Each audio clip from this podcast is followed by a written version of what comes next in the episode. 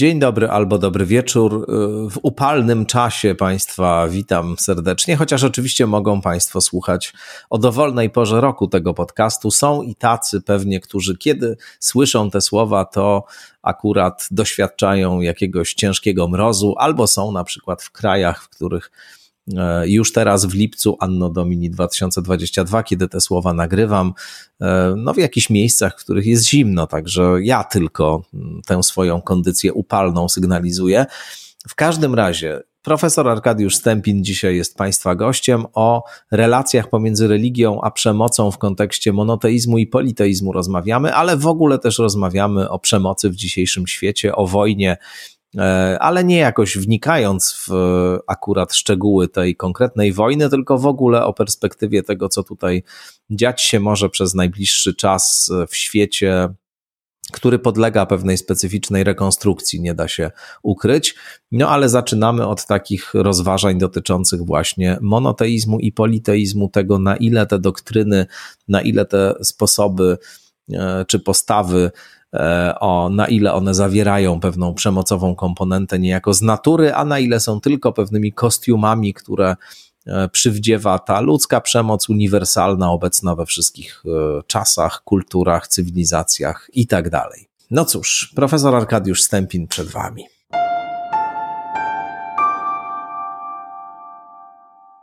Profesor Arkadiusz Stępin gości nie po raz pierwszy w podcaście Skądinąd. Dzień dobry, Arku. Witam Cię, Tomku. Witam serdecznie wszystkich. E, ten temat, który mieliśmy dzisiaj poruszać, e, będzie poruszony innym razem. Umówimy się e, już wkrótce na kolejną rozmowę o takim bardzo ogólnym zagadnieniu, które wyraża pytanie, skąd wiemy, jaka jest przeszłość, czyli skąd wiemy, że rzeczywiście w historii działo się to, co w podręcznikach historii jest opisane. E, to jest e, właściwie taka rozmowa o metodologii nauk historycznych, ale kiedy się umawiałem z Tobą właśnie na to, na, na rozmowę wokół tego tematu, zaproponowałeś inny, też niezwykle interesujący, i pomyślałem, że ten weźmiemy na początek, czyli kwestię przemocy i religii. My o przemocy i religii w różnych miejscach już e, rozmawialiśmy, ale mm, ty zaproponowałeś taki kontekst, który mi się wydaje bardzo ciekawy. Kontekst monoteizm versus politeizm, a przemoc. Mamy takie odruchowe myślenie, ono oczywiście też ma swoje e, źródła, że mm, przede wszystkim religie monoteistyczne mają pewną inklinację ku przemocy, niejako w samej swojej strukturze zawartą, no bo jeśli się uznaje, że jest jeden Bóg tylko i ten Bóg jest właściwy i prawdziwy, no to e, chce się, e, wydaje się w sposób oczywisty, e, wszystkich tych, którzy tego Boga nie uznają, na właściwą drogę sprowadzić, a to się dzieje często przy pomocy środków przymusu bezpośredniego. Wydaje się, że w politeizmie, gdzie jest wielobóstwo i, i swoisty pluralizm, czy nawet demokracja, jeśli można tak powiedzieć, w boskich, w boskich panteonach, nie ma takiej wielkiej potrzeby, żeby E, właśnie tego rodzaju e, prozelityzm uprawiać. No i to pytanie wobec tego na samym początku stawiam, czy przemoc to tylko monoteizmy, czy także i politeizmy e, przemocą właśnie są nacechowane, a może w ogóle przemoc jest od religii zupełnie niezależna, jest zjawiskiem towarzyszącym ludzkości od początku i my błąd pewien popełniamy E, atrybuując właśnie przemoc do religijności.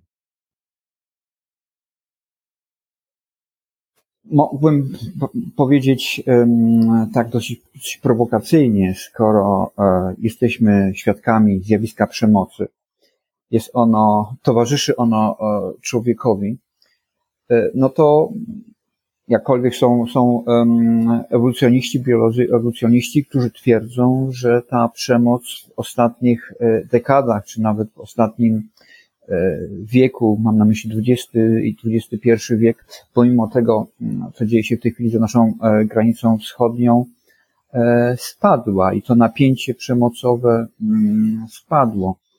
Steven Pinker jest takim przedstawicielem tego, tego nurtu ale nawet jeżeli byśmy tak spojrzeli.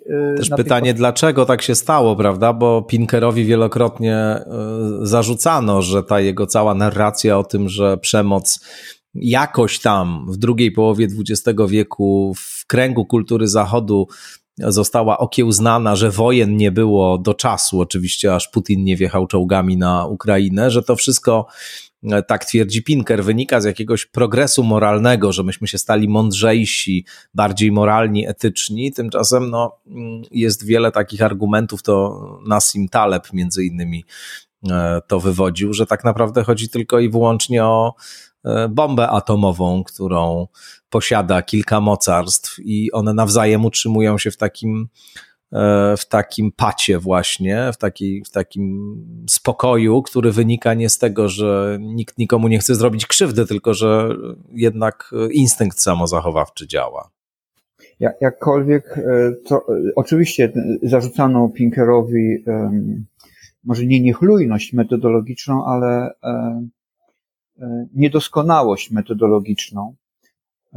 Bardzo takie powierzchowne zebranie tych danych, Jakkolwiek, e, no my w naszym tym kręgu kulturowym, poza oczywiście tym wyjaśnieniem, które zasugerowałeś, tego szachu atomowego, który e, wyklucza uruchomienie potencjałów e, atomowych, nuklearnych, ogarnęło społeczeństwo zachodnie, Europej, a nawet europejskie, czy kraje europejskie, społeczeństwa europejskie, i e, no, takim flagowym przykładem jest e, to, co obserwujemy dzisiaj, czyli bardzo trudne odrzucenie przez współczesną Republikę Federalną Niemiec takiego swojego pacyfistycznego DNA i prze, przekucie um, pługów na a, karabiny, więc w tej tezie Pinkera oczywiście pobrzmiewa a, sporo trafnych spostrzeżeń. Ale my, my czy też dla nas takim punktem odniesienia jest ta przemoc y, w religii, której jesteśmy świadkami. Przynajmniej dla naszego pokolenia, które, nie wiem, sięga pamięcią nawet do, do rewolucji irańskiej w 79 roku. Później widzieliśmy, jak e, ze względów religijnych, furoru religijnego grożono zamachem na życie Salmanowi Rajdiemu 11 września 2001 i ten atak na WTC był takim, no nie wiem, punktem kulminacyjnym, w którym dostrzegaliśmy związek między przemocą a mm, religią. Późniejsze zamachy islamistyczne e, w Europie. No a przecież wcześniej e, rzeź e, chrześcijańskich Ormian podczas I wojny światowej również została przeprowadzona z inspiracji religijnej. To samo dotyczy Holokaustu podczas II wojny światowej, no a my Polacy niedawno e, w takim dosyć e, trudnym kontekście e, politycznym przypominaliśmy rzeź etniczną na Wołyniu, też podyktowaną inspiracją religijną, nie mówiąc o Rwandzie czy, czy, czy Bośni. Stąd to, to, to pytanie, czy, czy, czy przemoc pochodzi z istoty samej religii, czy przemoc nie jest znakiem rozpoznawczym, no w tym przypadku religii mm, monoteistycznych? I gdzie szukać tej, e, źródeł tej, tej przemocy, to e, takim no, guru, który starał się odpowiedzieć na te, te wszystkie pytania, był e, René Girard, autor znakomitej publikacji o koźle mm, ofiarnym jeden z moich ulubionych myślicieli skądinąd, którego tutaj bardzo często przywołuję. I też pisałem o nim sporo w swojej e, ostatniej książce, znaczy tej dla dorosłych, w ucieczce od bezradności, cały duży rozdział poświęcony przemocy właśnie. Opieram w dużej części na e, myśli René Girarda. Bardzo, bardzo cenię tego autora. Ja podejrzewam nawet dlaczego, bo, bo on w sobie ucieleśniał taki interdyscyplinarny humanizm. Tak jest. E, I w moim przekonaniu należysz do nielicznych reprezentantów myślicieli w Polsce, którzy próbują, podejmują się syntezy My wyspecjalizowaliśmy się w kulturze, w kulturze XX i XXI wieku w analizach na mikropłaszczyźnie. E, no, wymaga to postęp technologiczny, cywilizacyjny mm, i, i, i tracimy, tracimy zdolność do mm, podejmowania syntez. Syntezy mają pewne, no, pewne wyzwanie, czy taką ryzyko zawierają w sobie, bo zmuszają do uogólnień, które czasami mogą trącić y, trywialnością, banalnością, ale więcej w nich jest ryzyka i mm, wyzwalają nas z tych okowów zagrzebania się gdzieś w mikroprzestrzeni na samym, y, u samej podstawy y, piramidy. E, I zarówno ty, jak i René Girard e, są takimi no, interdyscyplinarnymi humanistami. No, takie zestawienie poczyniłeś, że tutaj ho, ho, naprawdę bardzo, też, bardzo mi miło, oczywiście. Tak, tak cię też nie przedstawiam e, mo, moim stud, studentom. O. Polecając jednocześnie twoje, twoje edukacyjne i, i no, eksploracyjne e, programy medialne. Dzięki. Tym bardziej, że przedstawiane w zrozumiałym e, ludzkim języku. Staramy e, się właśnie tak. A, a, wracając do Girarda, by go jakoś zakwalifikować jako, jako um, tego, który wychwycił ten mechanizm um, przemocowości w religii, no to wystarczy może zamknąć to w jednym, jednym zdaniu, że E, o właśnie, plakatywny dla niego przykład to, to była eksterminacja Żydów przez chrześcijan podczas epidemii dżumy w średniowieczu. Czyli e, chrześcijanie złożyli na ołtarzu ofiarę w intencji przebłagania swojego e, Boga, by ten zakończył nieszczęsną epidemię, która dziesiątkowała mieszkańców Europy w XVI wieku. I ten kozioł ofiarny w koncepcji Girarda no, na, takim, na takim poziomie e, ogólnokulturowym, antropologicznym wyjaśnia mechanizm prześladowczy, który jest, no, który służy integracji prześladowców, czyli jest krótko mówiąc dla nich y, opłacalny. Ale y, ja chciałbym może y, skoncentrować się na źródłach przemocy w religii, przywołując innego mm, niemieckiego E, też e, historyka, właściwie historyka antycznego świata, egiptologa z Heidelbergu, Jana Asmana, to to szalenie ciekawa postać, ponieważ udało mu się razem najpierw z żoną wykoncypować taką teorię pamięci kulturowej. To nie jest naszym jakby osią naszej, naszej rozmowy dzisiaj, ale wszystkich zachęcamy do, do mm, zapoznania się, czy też do sięgnięcia e, do tej teorii mm, Asmana pamięci jako zjawiska kulturowego. E, tym bardziej, że on w takim tandemie mm, z tą żoną Aleidą e, no, przepracował przez ostatnich 30 lat to, to, to zagadnienie. Ale dla nas istotna jest ta inna jego publikacja, równie przełomowa, ona ma tytuł Mojżesz Egipcjan. Jakkolwiek też została napisana nie na takim rodzimym obszarze naukowej e, eksploracji Asmana, a nawet od niej odległej, bo, bo jako historyk antyku zwrócił Asman uwagę na to, że akt założycielski i przeforsowanie monoteizmu, przez, przez Izraelitów jest po pierwsze opowiedziane językiem przemocy. Kto e, nam nie wierzy lub chce sam sprawdzić, no to niech sięgnie po, po księgę e, wyjścia, czy też e, zobaczy język, jakim jest opakowana księga wyjścia, druga księga mm, Starego Testamentu. A po drugie, i co chyba jeszcze jest ważniejsze, to zastanowił się, czy to ziarno przemocy E, obecne e, monoteizmie e, Izraelczyków nie zostało zasiane podczas tego aktu założycielskiego religii, czyli wtedy, kiedy Izraelici zawierali przymierze z Bogiem Jahwe. A jak?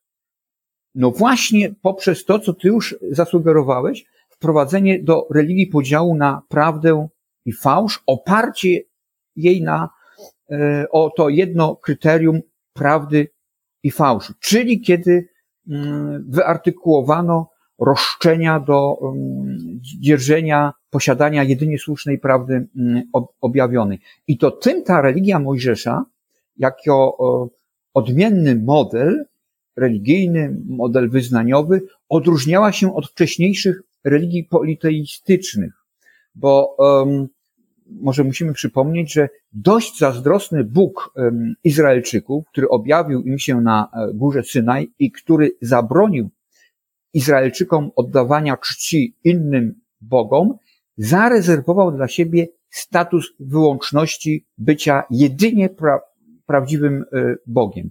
Tu mamy to odróżnienie do e, no, tej politeistycznej religii e, Greków i Rzymian, do olimpijskiego Zeusa, który przecież miał braci, czy też do rzymskiego Jupitera, który z kolei miał swojego mm, sobowtóra.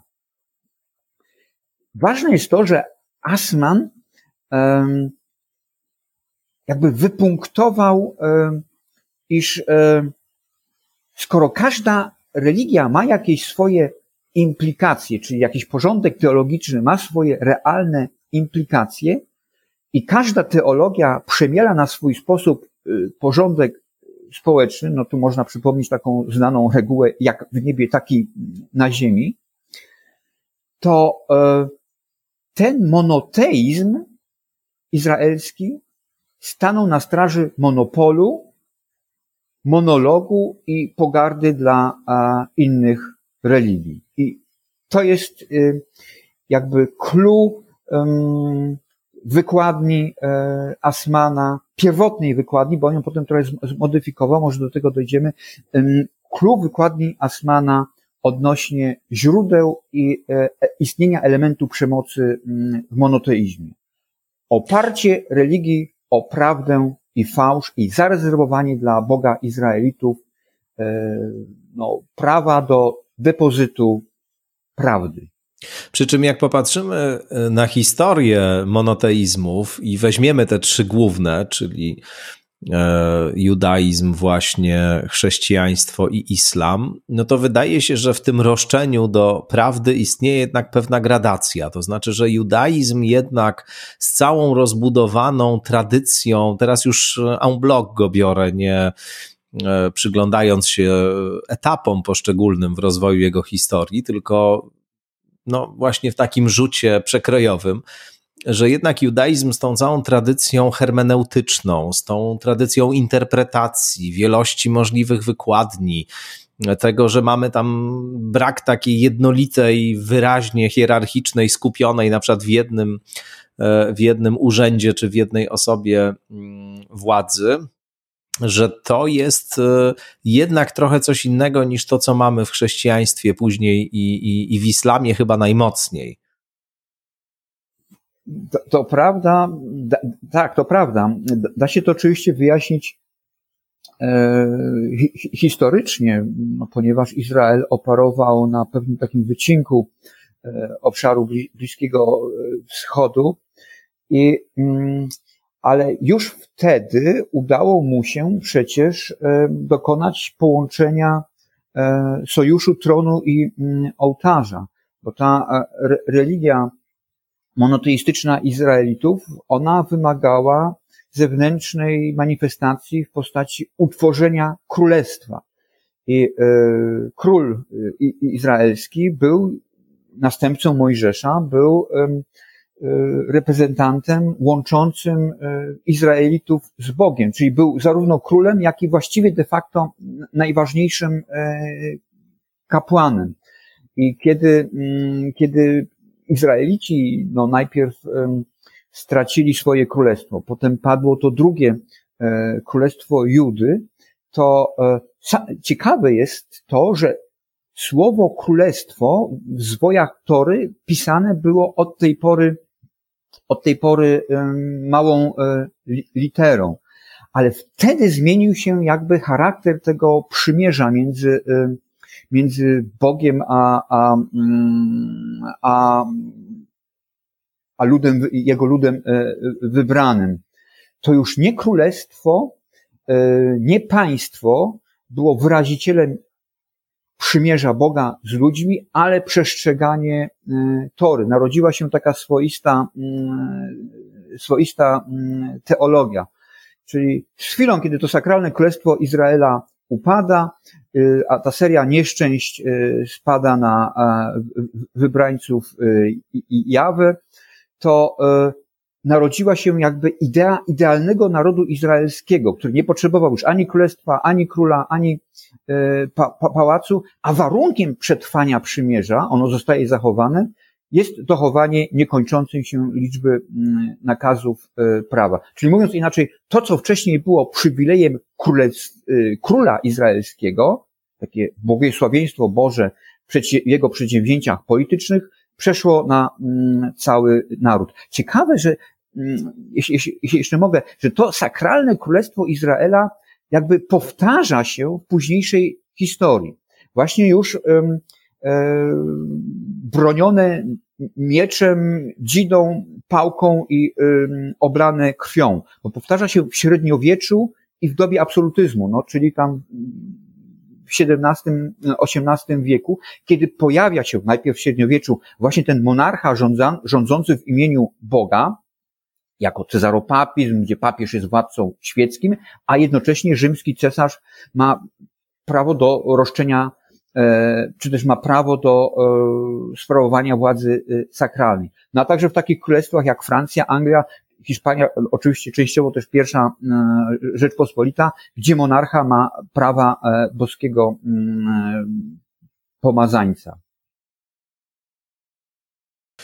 No tak, to y, y, przejdźmy może też do y, historii chrześcijaństwa, które y, jest o tyle ciekawe. Zaraz sobie też o tych politeizmach porozmawiamy, ale jak już jesteśmy przy monoteizmach, to przyjrzałbym się temu, bo dużo jest różnych y, takich y, wykładni historiozoficznych właściwie historii chrześcijaństwa, w których zwraca się uwagę na to, że problem e, związany z e, ekspansją e, instytucjonalną tej religii, kościoła i, i wszystkich jakby kłopotów politycznych, które się pojawiły w pewnym momencie, takich kłopotów, które są związane z działalnością instytucji Kościoła, która wydaje się nie mieć wiele wspólnego z przesłaniem ewangelicznym, to jest ten moment, kiedy chrześcijaństwo się staje oficjalną religią, zostaje usankcjonowane w Cesarstwie Rzymskim i właśnie zinstytucjonalizowane niejako. Do momentu, do którego chrześcijanie funkcjonują w drugim obiegu, e, muszą się często ukrywać, e, cierpią prześladowania, a zarazem wciąż oczekują na e, rychłe przyjście drugie Chrystusa ten impuls ewangeliczny jest bardzo e, obecny i w myśli teologicznej, i, i w praktyce. Natomiast w momencie, kiedy e, Kościół e, zostaje zalegalizowany jako instytucja mająca, mająca swoje miejsce w oficjalnym, legalnym porządku, no to zaczynają się problemy i zaczyna się właśnie historia przemocy chrześcijańskiej. Um, i, i tak, i ona dotrwała do naszych y, czasów właśnie na skutek tego sprzężenia i połączenia tronu i y, ołtarza. Odwołam się do mniej y, czasów historycznych niż czasów współczesnych, kiedy, kiedy ten antagonizm, to napięcie między domaganiem się sprawiedliwości społecznej, a postrzeganiem Kościoła jako elementu struktury feudalnej rozgrywało się nie w Europie, tylko na przykład w, tylko w Ameryce mm, Południowej, w Ameryce Łacińskiej, kiedy Kościół katolicki był postrzegany jako filar reżimu y, kreującego niesprawiedliwość. No, trzy czwarte y, mieszkańców Ameryki Południowej mieszka w biedzie, to określa też profil pontyfikatu papieża mm, Franciszka. Natomiast Kościół katolicki i jego rzymska centrala w postaci duetu Jan Paweł II, mm, kardynał Ratzinger, położyła rękę, tamując prawo tych mieszkańców, biednych mieszkańców Ameryki Południowej do e, odwrócenia tego wektora, czyli zaprowadzenia sprawiedliwości społecznej, e, nie przenosząc je, przenosząc ją w zaświaty i w życie wieczne, ale do realizacji tego postulatu tu, teraz, e, na ziemi. I trochę zatknęła tego Chrystusa na karabinie w postaci teologii wyzwolenia. I na tę teologię wyzwolenia, na ten postulat, który był częściowo forsowany na barkach e, szeregowego duchowieństwa Ameryki Południowej, rzymska centrala powiedziała stanowcze nie. E, tu wyraziło się właśnie to sprzężenie, o którym, no, to, to paradygmatyczne e, sprzężenie, że, że, że Kościół stał się filarem porządku polityczno-cywilnego nieszczęsne sprzężenie e, określone historyczne, określone historycznie e, tym aktem e, Konstantyna mm, Wielkiego, kiedy z upośledzonej, poszkodowanej religii chrześcijańskiej awansowała ona do religii państwowej. Odeszła ona w absolutny sposób od, tak jak zasugerowałeś, od, od pierwotnych źródeł ewangelicznego przekazu, od tworzenia kościoła wspólnotowego opartego nie na mieczu, nie na krwi. No i e, to dało efekt e, taki, że mieliśmy do czynienia i z e, krucjatami, i z inkwizycją, czyli tymi wszystkimi aberracjami e, monoteizmu chrześcijańskiego, który absolutnie nie, nie mieścił się w głowie e, założyciela e, nie w czerwonych skarpetkach, tylko na bosaka chodzącego wokół jeziora Genezaret. tak, te czerwone skarpetki i trzewiki takie niezwykle zdobne w zestawieniu z tymi bosymi stopami rzeczywiście bardzo stanowią taki obraz przejmujący. Tak, bo właśnie ten taki splendor i ornamentyka oparta o prawo feudalne, prawo ingerencji w porządek ziemski, w porządek polityczny, e, no, spowodowała oderwanie, oderwanie religii monoteistycznej chrześcijaństwa od tego ewangelicznego przekazu i budowania, e, i budowania kościoła wspólnotowego. No, my tu jesteśmy w stanie wyróżnić w przypadku chrześcijaństwa ten e, poziom, czy ten wymiar, nazwijmy to teologiczno-eschatologiczny od e, wymiaru politycznego i nawet wskazać moment, kiedy E, te e, wymiary ulegają przemieszaniu. Natomiast e, czy w przypadku islamu bylibyśmy także w stanie coś takiego zrobić? Tu wydaje się od początku projekt ma charakter teologiczno-polityczny, to znaczy od początku mamy do czynienia z doktryną, która jest pomyślana jako narzędzie ekspansji, jako narzędzie realizowania pewnego, pewnego porządku politycznego. E, tak, ponieważ ten porządek polityczno-teologiczny w przypadku islamu nie, nie napotkał, nie napotkał na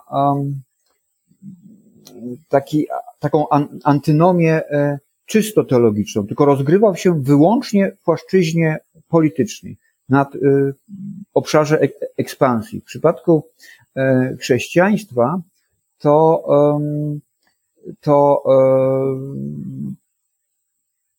przemoc e, chrześcijańska kierowała się e, teologicznie przeciwko tym starszym braciom Żydom, Izraelitom, no ale w średniowieczu już społeczeństwu żydowskiemu, E, które oskarżano o zamordowanie Boga chrześcijan, czyli mm, Chrystusa, czyli ten antyjudaizm e, chrześcijański, tego elementu brakuje mm, w islamie, tego elementu teologicznego, jakkolwiek e, później i sunici i, mm, i szyici zwalczali się.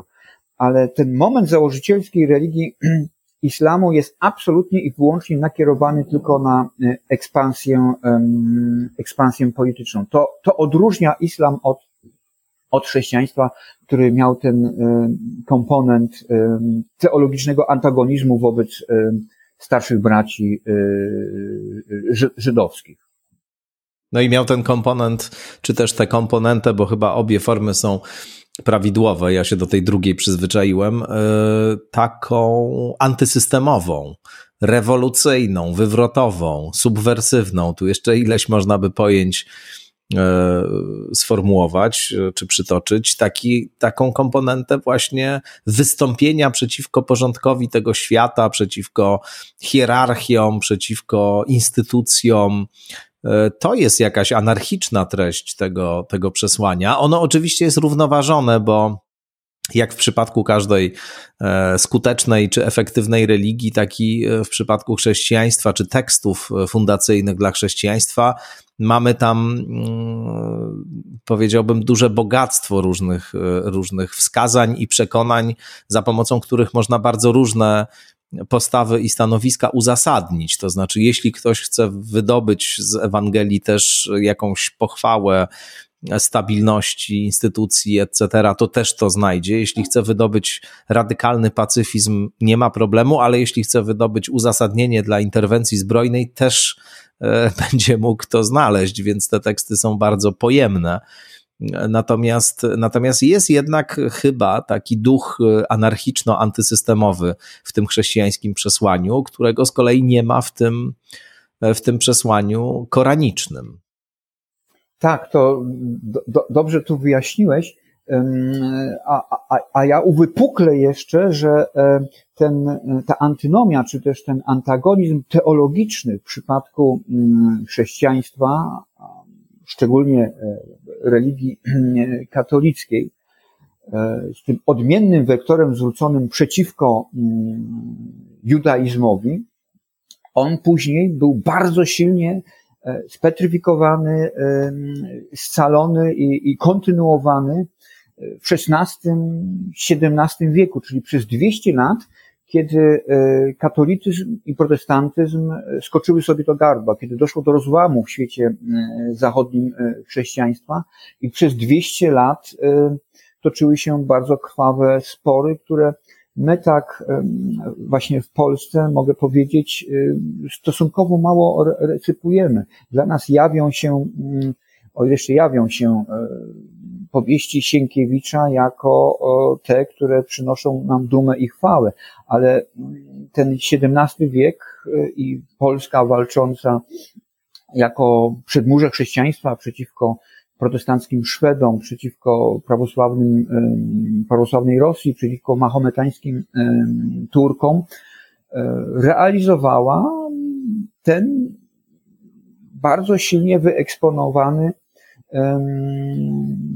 monoteizm chrześcijański skierowany e, przeciwko e, odmiennym, e, odmiennym religiom.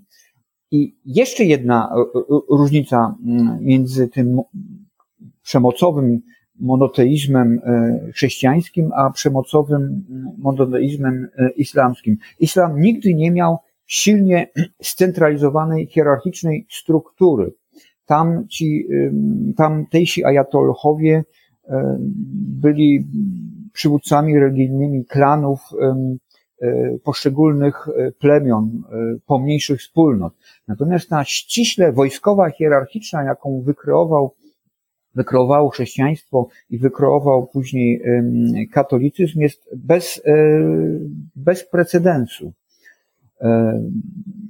hipoteka, którą obecnie Kościół katolicki no, musi sobie jakoś poradzić, kiedy e, uzdrowienie chrześcijaństwa i pustoszenie kościołów w Europie e, miałoby nastąpić w wyniku e, większej kolegialności lokalnych kościołów.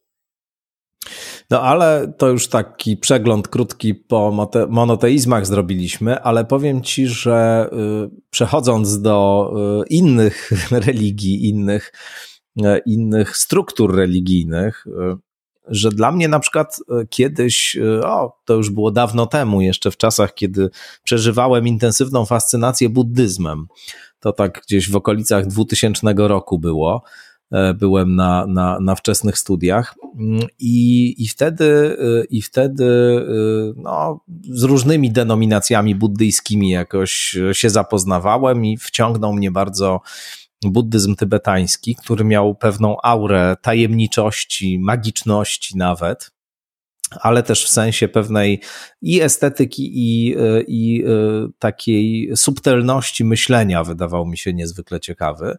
No i bywałem tutaj na różnych e, w Warszawie wtedy rzadkich raczej e, eventach i spotkaniach, gdzieś tam na jakichś medytacyjnych również bywałem E, bywałem takich posiedzeniach. W każdym razie, e, jak już zacząłem intensywnie czytać o buddyzmie tybetańskim, to i o historii Tybetu mm, zacząłem czytać. E, okazało się, że ta historia jest, powiedziałbym, nie mniej krwawa i pełna różnych intryg, wojen, przemocy, aniżeli historia dowolna inna z monoteizmem w tle, że to ca, ta cała wizja tego świętego kraju, całkowicie pozbawionego tych e, złych cech, które niesie ze sobą e, monoteistyczne myślenie, chrześcijański prozelityzm i tak dalej, no że ona jest e, oparta na pewnej iluzji i że także w historii buddyzmu mamy do czynienia z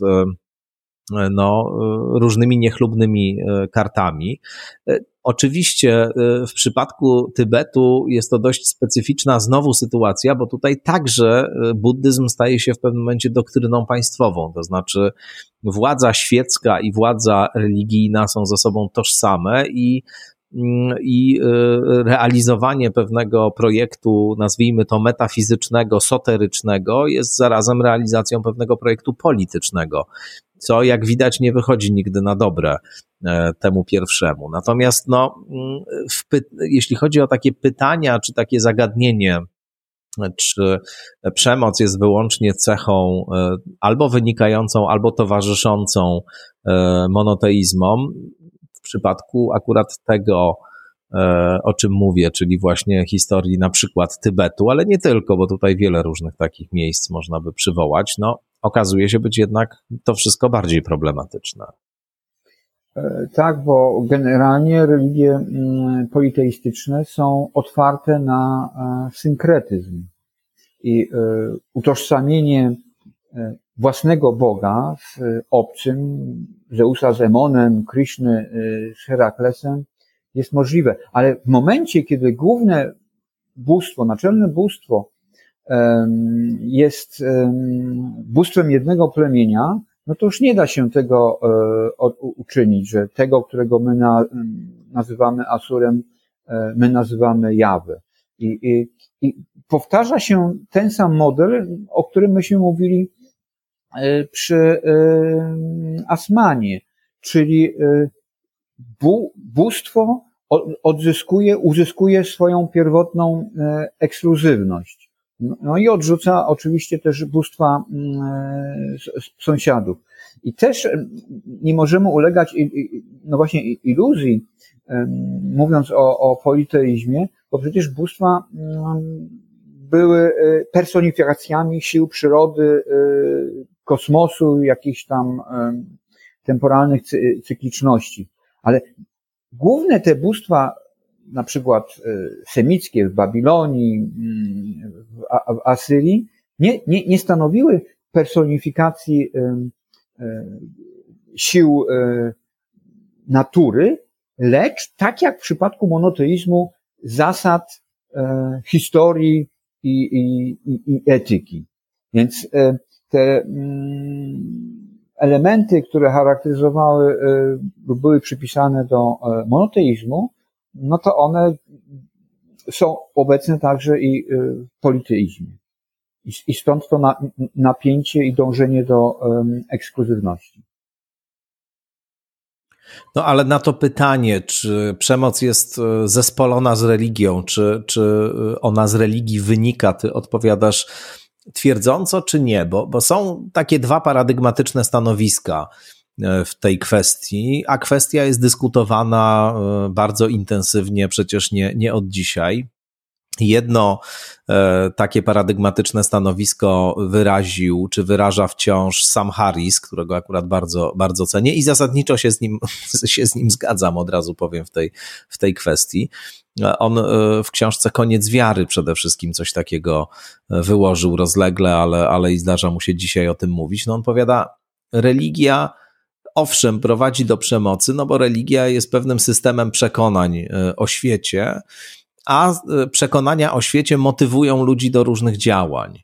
W związku z czym wiele działań e, o charakterze przemocowym, które mają religijne motywacje, należy brać właśnie nie w takim redukcyjnym ujęciu jako e, motywowane w gruncie rzeczy czymś innym, a tylko religijnie E, udekorowane, tylko należy je brać e, tak, jak one e, są prezentowane niejako, czy tak jak sami zainteresowani o nich mówią. Jeśli ktoś rzeczywiście realnie wierzy, że wysadziwszy się w powietrze, natychmiast znajdzie się w raju, wysadziwszy się w towarzystwie niewiernych, rzecz jasna, których w ten sposób zabije, momentalnie znajdzie się w jakimś lepszym miejscu, no to bezpośrednią motywacją do tego, żeby właśnie takiego aktu przemocy dokonać, jest dla niego to przekonanie. Ono jest tak silne w nim, że staje się e, motorem działania. W religiach, w których e, nie ma tego rodzaju, e, czy światopoglądach, w których nie ma tego rodzaju zapewnienia, nie ma tego rodzaju przekonania, no nie dochodzi do motywowanych w ten sposób tak akurat wyglądających aktów przemocy. To jest jedno stanowisko.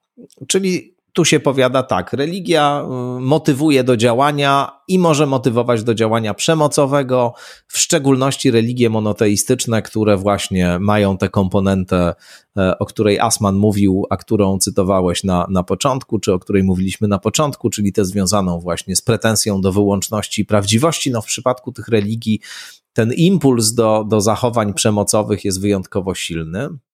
A drugie stanowisko e, wyraża Karen Armstrong, też bardzo ciekawa autorka, była zakonnica katolicka zresztą, e, historyczka religii, która e, niejedną książkę o monoteizmach także napisała. Jej taka praca poświęcona relacją pomiędzy religią a przemocą pola krwi, no stawia sprawę w ten sposób, że przemoc jest po prostu składową ludzkiej kultury i ludzkiej cywilizacji. Ludzie są po prostu istotami skłonnymi do przemocy, no i religia jako jedna z, e, jeden z elementów kultury ludzkiej czy cywilizacji po prostu bywa także e, kostiumem dla, dla tych przemocowych tendencji czy, czy impulsów, ale nie ma nic takiego w samej religii, co by tę przemoc jakoś szczególnie napędzało. No, tu jeszcze oczywiście jest ten René Girard w tle, który w ogóle powie, że chrześcijaństwo tak naprawdę jest czymś dokładnie odwrotnym, że ono przemoc rozmontowuje i rozbraja, tylko myśmy tego nie zrozumieli dobrze, tego, tego przesłania, ale to zostawmy. Weźmy tego Harrisa i Karen Armstrong jako takie dwa modele myślenia o tym problemie, czy religia prowadzi do przemocy. One wyjaśniają istotę przemocy y, w religii, ale de facto e, są odrębnymi postulatami, odrębnymi egzegezami, ale tak do końca się nie, e, nie, nie wykluczają. W jednym i w drugim e, przypadku mamy do, do czynienia z podporządkowaniem religii innemu naczelnemu paradygmatowi odpowiedzialnemu za mm, przemoc. I w, tym sensie obydwie, obydwa, obydwie wykładnie nie są mm, sprzeczne. E, mają inną siłę mm, przekonania, inną być może siłę mm, dowodową. Ciekawe tak mi przychodzi teraz do, do głowy, że um, przyszło mi do głowy, że także Asman, um, który y, nie tylko krytykował, poddał krytyce um, ten związek przemocy w, w religii monoteistycznej, ale sam zaproponował zmniejszenie tego potencjału e, w monoteizmie e, poprzez zaproponowanie zrelatywizowania roszczeń do właśnie posiadania wyłączności na tą ekskluzywność, na posiadanie wyłączności e, dysponowania prawdą, objawioną prawdą transcendentalną. Czyli jakby postulował uznanie, czy zaproponował uznanie różnych systemów religijnych wraz z ich e, symboliką, bo to jest szalenie ważne, łącznie z, e, oczywiście z praktykami e, rytualnymi, za takie pluralistyczne manifestacje jednej religii. No ale to doskonale wiemy, że um, taka um, propozycja um, jest de facto no, nie, nie, niezaszczepialna, no ponieważ e, żadna religia, a także najbardziej mamy tutaj wgląd do tej religii e, chrześcijańskiej, e, katolickiej, do dzisiejszego dnia zastrzega sobie wyłączność na posiadanie tej ekskluzywnej prawdy, niezależnie od tego, czy na przykład za pontyfikatu Jana Pawła II odbywały się takie międzyreligijne spotkania mm, no, dialogowe, spotkania wspólnot religijnych, w których jednak e, oprócz e, wspólnej modlitwy, no nie, nie, nie przeskoczono przez te e, teologiczne bariery wyodrębniające każdą z religii mm, od siebie, odróżniających te religie od siebie.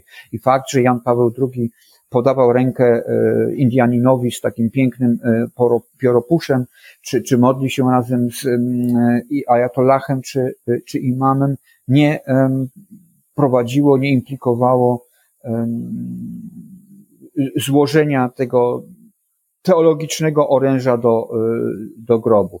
Stąd e, w najbliższym czasie nie, nie, grozi nam braterstwo e, religii i te idee takiego kosmoteizmu są w moim przekonaniu no niemożliwe do implantacji. Dlaczego? Możesz to rozwinąć? Dlaczego to się nie, nie uda? No między innymi dlatego, że e, w przypadku religii e, monoteistycznych e, ten postulat takiego rozmycia teologicznego jest trudny do przyjęcia, bo Bóg objawił się w konkretnym historycznym czasie. A ponadto religie monoteistyczne, no właśnie, skoro Bóg zawarł przymierze z ludźmi, no to ta idea e, kosmoteizmu e, wy, czy wykluczałaby jakąkolwiek interwencję boską dla dobra tego stworzenia, jakie e, powołał do życia. No to to są takie właśnie przesłanki stricte teologiczne. A, a Oprócz tego no, do, dochodzi ten wymiar stricte polityczny, czyli roz, polityczne rozbrojenie się religii, religii monoteistycznych, które, jak mówiliśmy, są sprzężone z tym porządkiem ziemskim w sposób no, niemalże organiczny. Rozbrojenie chrześcijaństwa i judaizmu, bo chyba nie islamu. Tak, tak, tak, o, o, oczywiście, o, oczywiście, ale przywołam taką, taki element, czy taką sytuację, takie zdarzenie, być może sytuowane, które sytuuje się na mikropłaszczyźnie, kiedy e, no, nie tak dawno na naszych oczach, e, dwadzieścia parę lat e, temu, premier Izraela, Izak Shamir, został zaszczelony w wyniku zamachu na niego przez fanatyka religijnego, Yigala Amira, właściwie takiego fanatycznego, e, ortodoksyjnego, fundamentalnego e, Żyda, który nim e, poszedł na plac królów w Jerozolimie, na którym przemawiał rabin, na notabene na manifestacji pokojowej, poszedł się oczywiście pomodlić do synagogi o, o szczęśliwe rozwiązanie, e, czy szczęśliwy przebieg e, zamachu. No to jest taki dowód właśnie jak ten e, judaizm fundamentalny, czy generalnie współczesny judaizm też nie chciałby się rozbroić i złożyć ofiary na, na ołtarzu pokojowego współistnienia, rozmycia się teologicznego w tej, tej wspólnocie kosmoteistycznej. A na ile właśnie dzisiaj, w tej sytuacji, jaką mamy mm, na świecie, y, ten radykalny islam, islamizm, to co stanowi formę no, wyjątkowo brutalnej interpretacji islamu właśnie i co bywa podstawą, fundamentem teologicznym dla działań różnych grup, które zainteresowane są e, ekspansją e, i, i wymierzeniem różnych kar e, zachodniemu światu, na ile to jest Twoim zdaniem coś żywotnego, coś, co będzie faktycznie stanowiło jakiś rodzaj problemu. Tutaj od razu myślę o takich autorach jak Gilles Keppel na przykład, który tą swoją słynną książkę opublikował w latach 90. Zemstę Boga, która była traktowana jakoś tak e, raczej marginalnie, jako, jako, jako no, ciekawa analiza, ale która po 2001 roku stała się e, kultową książką. Ona się w Polsce też ukazała nakładem krytyki politycznej. To jest taka analiza pokazująca, jak się rodziły współczesne fundamentalizmy religijne. Skądinąd wydaje mi się, że to w ogóle jest ciekawe w kontekście też jakiegoś takiego od, odrodzenia e, prawicowo-konserwatywno-populistycznego dzisiaj, bo, bo te mechanizmy, o których Keppel e, mówi, one są dość, e, wydaje mi się, uniwersalne. Mechanizmy pewnego rozczarowania czy, czy dyskomfortu wywołanego przez nowoczesność i pewną projekcją, którą się czyni w, w przeszłość właśnie, niejako e, pisząc na nowo e, te tradycje, której tak naprawdę nigdy nie było, która w tym sensie jest właśnie produktem nowoczesności, a nie powrotem do tego, co kiedyś, kiedyś było i było lepsze. W tym sensie mówi Keppel tam w tej książce, fundamentalizmy i tradycjonalizmy radykalne dzisiaj E, a analizuje i radykalizmy, i fundamentalizmy chrześcijańskie, judaistyczne i, i islamistyczne w tej książce. One są e, dziećmi nieodrodnymi współczesnego świata, a nie właśnie czymś, co ma być, e, tak jak deklaratywnie to jest, kontinuum z tymi dawnymi porzuconymi formami religijności. No więc na pewno ten, ten kepel jakoś mi tutaj przychodzi do, do głowy, kiedy, kiedy myślę o, o, o, o, o, tej, o tym problemie, o który Cię teraz pytam, na ile to jest jeszcze żywotne. No i druga książka to jest oczywiście Soumission Michela Welbecka. E, I, I cała ta dyskusja, która wówczas się wywiązała, no bo tam Welbeck pokazuje tę doktrynę islamu jako coś, co pod wieloma względami dla ludzi zmęczonych nowoczesnością, zmęczonych takim takim rozpadem, e, rozpadem świata w późnym kapitalizmie i właśnie podporządkowaniem wszystkiego logice, logice pieniądza i logice przyjemności, co się jak wiadomo szybko wyczerpuje. No więc on pokazuje, że, że ta doktryna ma ogromną siłę przyciągania i że ona może być bardzo nie tylko skutecznym narzędziem ekspansji, E, wobec właśnie tych znudzonych i takich ogólnie w depresji pogrążonych mieszkańców Zachodu, ale że dla nich samych może być czymś atrakcyjnym, bo katolicyzm tutaj e, czy chrześcijaństwo straciło już wszelką żywotną siłę, już przestało być czymś, co, e, co może w ludzi jakiś witalizm tchnąć. Więc jak ty, jak ty patrzysz na tą aktualną zupełnie sytuację w tym kontekście i też w kontekście tych dwóch książek, o których powiedziałem? To pra praktycznie nie, nie, nie zostawiłeś mi pola do większej interpretacji, bo to bardzo zgrabnie wyjaśniłeś. E, ja może mógłbym do, do, dorzucić trzecią postać, która, mm, która e, wyjaśnia nawet całkiem konkretnie e, to zjawisko nieusuwalności przemocy z repertuaru islamu, islamizmu.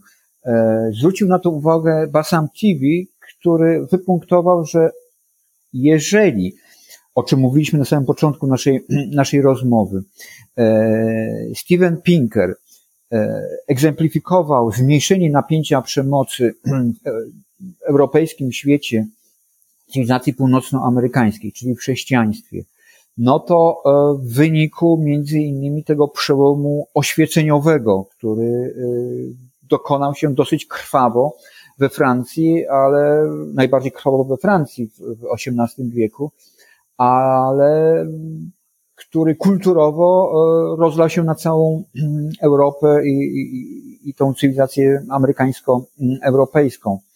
I takiego przełomu, jak mówi Basam e, Tibi, to akurat na, na, w wielu swoich publikacjach, e, nie było w islamie. Więc do momentu, kiedy islam wewnętrznie nie e, przeprowadził u siebie takiej rewolty oświeceniowej, czy przełomu oświeceniowego, który firmował dla nas Rousseau, Kant i tak dalej, i encyklopedyści e, francuscy, myśl polityczna amerykańska, ojców założycieli USA. Cały ten pakiet, jeżeli nie zostanie zreplikowany e, w islamie, no to musimy się pozbyć złudzeń, e, ponieważ ten islam będzie w tej formie militarnej, zresztą tak jak też zasugerowałeś, taką takim, taką plaspeliną w rękach szczególnie, e, szczególnie populistycznie nastawionych mieszkańców e, Bliskiego Wschodu i krajów arabskich, gdzie te idee populizmu nie w formie europejskiej, ale e, gdzie kulturowy populizm zakotwiczył się. Basam Tibi na przykład utyskiwał mieszkał przecież długo e, w Niemczech, później przeprowadził się do USA, ale kiedy mieszkał w Niemczech, utyskiwał, że e, język, jakimi posługują się zwolennicy, jeżeli nie, nie e, zamachowcy, ale zwolennicy, którzy w latach 2000 po 2001 roku sympatyzowali z zamachami islamskimi w Europie, no to był, nie był kwiat E, arabski, mówiący pięknym językiem perskim czy arabskim, ale e, ktoś e, przypominający naszych polskich kibolów. Utyskiwał, że to zaplecze intelektualne, zaplecze społeczne dla zamachowców islamskich rekrutuje się właśnie z tych arabsko-irańskich, irańsko-arabskiego elektoratu populistycznego. Puentując, do momentu, kiedy nie będzie e, przełomu oświeceniowego w islamie, do tej pory e, islam będzie no, organicznie sprzężony e, z przemocą. No a jak na ten krajobraz, już kończąc naszą rozmowę, popatrzymy współczesny z wojną toczącą się w Europie, no to jak ty widzisz w ogóle ten czas najbliższy? To znaczy ta cała optymistyczna opowieść Pinkera już jest całkowicie do wyrzucenia. Ta cała, ta cała historia y, ostatnich 50 lat, kiedy wydawało się, że ten porządek świata, on oczywiście miał swoje momenty y, przełomowe, przewartościowania, rozmaite tam następowały. Zimna wojna, później koniec zimnej wojny, ale że ten porządek świata, który się jakoś tam ukonstytuował w tych ostatnich dekadach, że on już e, faktycznie całkowicie mm, niszczeje i, i przed nami coś zupełnie nowego, to, to wydaje się być e, projekt e, Władimira Putina, który całkiem niedawno taką przemowę miał, w której właśnie wieszczył, że oto ten świat, który znamy i ta struktura świata, w której żyliśmy do tej pory, niniejszym odchodzi do przeszłości, będzie coś zupełnie innego i teraz jesteśmy w procesie tranzycji, więc jak ty na to patrzysz? Także w kontekście, o którym rozmawiamy, w kontekście, w kontekście przemocy. Wydaje mi się, że nie jesteśmy w stanie prognozować e, dłużej niż e, dekadę przyszłość, czy, czy może półtorej, półtorej dekady i w tym uchwytnym horyzoncie czasowym nie sądzę, by to napięcie i kultura przemocy, która w jakiś sposób manifestuje się nie tylko, nie tylko e, wojną Rosji z, przeciwko Ukrainie, ale także mieliśmy do czynienia niedawno z zamachem na e, premiera Japonii, Shinzo e, Abe, który wprawdzie po, po, politycznie e, sytuował się po, po prawej stronie i był związany z e, sektą, no właśnie taką sektą e, Muna, to, to przede wszystkim zakotwiczony był w tej takiej pacyfistycznej kulturze japońskiej, która zgodnie z wykładnią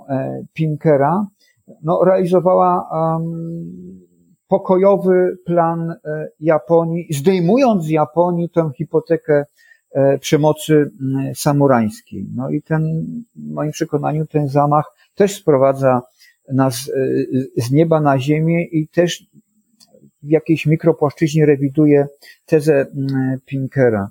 Więc nie wychodząc może poza e, horyzont czasowy najbliższej dekady, nie sądzę, żeby to napięcie i obecność przemocy w projektach e, politycznych, czy generalnie e, w porządku politycznym, który nam, którego jesteśmy świadkami, którym sami uczestniczymy, uczestniczymy, by to napięcie przemocowe, wsparte o, o ten fundament religijny, jak w przypadku Rosji, która za pomocą no, jednej z tych takich triad religii chrześcijańskiej, czyli religii prawos prawosławnej, rzuca wyzwanie światu zachodniemu e, na gruncie kulturowym, otwierając jakąś wojnę e, cywilizacyjną, czy też próbując otworzyć wojnę e, cywilizacyjną. Więc jakby z wielu punktów docierają do nas informacje, że e, tak jak to uchwyciłem czasowo, przez najbliższą dekadę, półtorej dekady nie, nie, nie grozi na, nam implementacja e, postulatu czy też oceny rzeczywistości Pinkera. Niestety. Tak, to jest bardzo smutne jednak mimo wszystko, bo, bo napawa lękiem po prostu. Masz, masz w sobie lęk przed tym, co będzie? Staram, staram się, e, może nieświadomie, e, ale nie ulegać te, temu, te, temu lękowi. E, znaczy nie ma on wpływu na moje bieżące życie, natomiast to, co mnie być może napawa lękiem, to, lękiem, to fakt, że inne projekty polityczne, ale zarazem projekty cywilizacyjne dla globalnego świata, jakim jest e, absolutnie zagrożenie e, klimatyczne i współpraca społeczności może nie tak jak postulował Asman w ramach e, rozbrojenia poszczególnych religii, znalezienia wspólnego mianownika, ale gdzieś ta wspólnotowość naszego dryfującego w przestrzeniach świata, naszego globu ginie z no, z naszego postrzegania, z naszego horyzontu poznawczego. To jest i niebezpieczne, i, i niepokojące, i smutne. No tak, tutaj rzeczywiście cały jeszcze inny się otwiera mm, obszar, o którym fajnie by było sobie kiedyś porozmawiać, to znaczy ten obszar związany z tą taką filozoficzno-religijno-kulturową narracją towarzyszącą wojnie i z tym całym projektem o charakterze właśnie religijno-cywilizacyjnym rosyjskim, bo, bo jedno to pewna gra interesów właśnie związana z e, aneksją Ukrainy i, i z rozmaitymi politycznymi rozgrywkami, których terenem Ukraina jest, czy była, i, i kwestie interesów, pieniędzy, pola wpływów, e, ambicji imperialnych, etc. Natomiast tam rzeczywiście jest jeszcze do tego ta cała narracja taka e, religijno, religijno-metafizyczno, historiozoficzno-eschatologiczna, zakorzeniona mocno w prawosławiu, ale też w różnych dziwnych doktrynach, mieszance E, mieszance prawosławia z tradycjonalizmem integralnym, na przykład spod znaku René Genona czy Juliusa Ewoli, e, tradycjonalizmu integralnego, opracowywanego twórczo przez między innymi Aleksandra Dugina, ale, ale nie tylko. E, I to jest też bardzo, bardzo interesujący temat, który, który myślę, że warto by było sobie kiedyś tutaj poruszyć. Także też z góry ci to sygnalizuję, że pewnie się zwrócę z zaproszeniem, żeby o tym pomówić za jakiś czas podejmuję pałeczkę, podejmuję e, propozycję i z przyjemnością powiadam tak. Bardzo Ci dziękuję, Arku, za to spotkanie. Profesor Arkadiusz Stępin był Państwa gościem. Dzięki serdeczne. Dzięki, Tomku. Do usłyszenia. I do usłyszenia e, również Państwu życzę. No i zapraszam na kolejne odsłony skądinąd. Do usłyszenia.